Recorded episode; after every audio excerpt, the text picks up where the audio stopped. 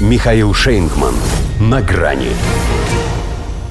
До чего дошел прогресс? Байден только теперь запретил линчевание. Здравствуйте.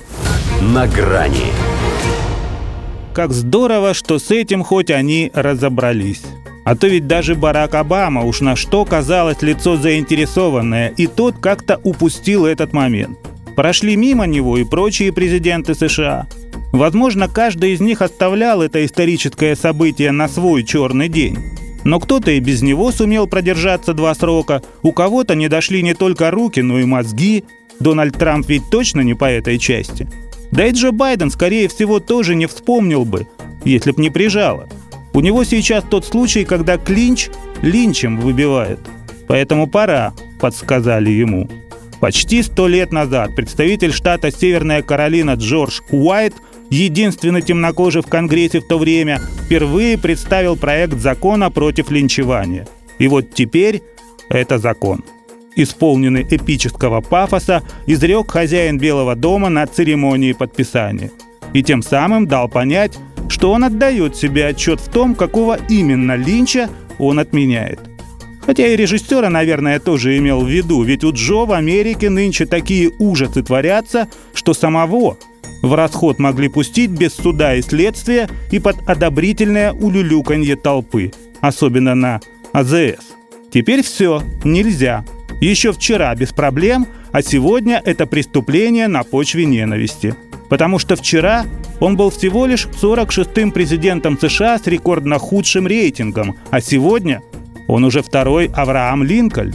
Тот отменил рабство, этот – публичные казни над потомством того рабства. Сделал это, правда, исключительно для внутреннего пользования.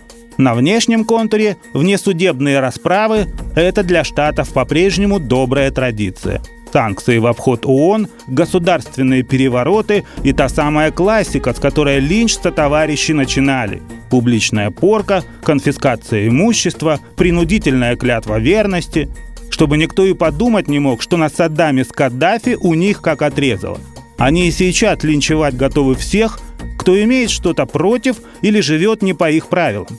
Хотя до вчерашнего дня к таким, получается, относились и те, кто не устраивал темнокожим аутодафе.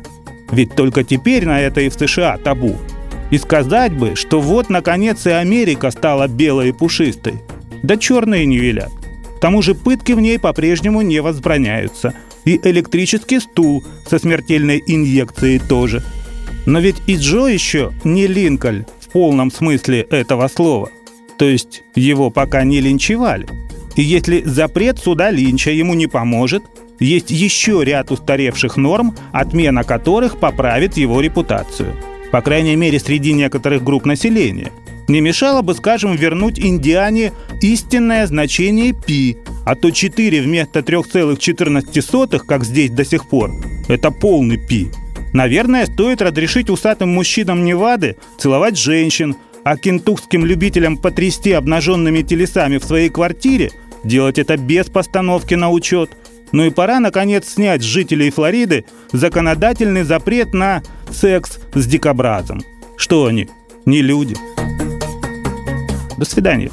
На грани с Михаилом Шейнгманом.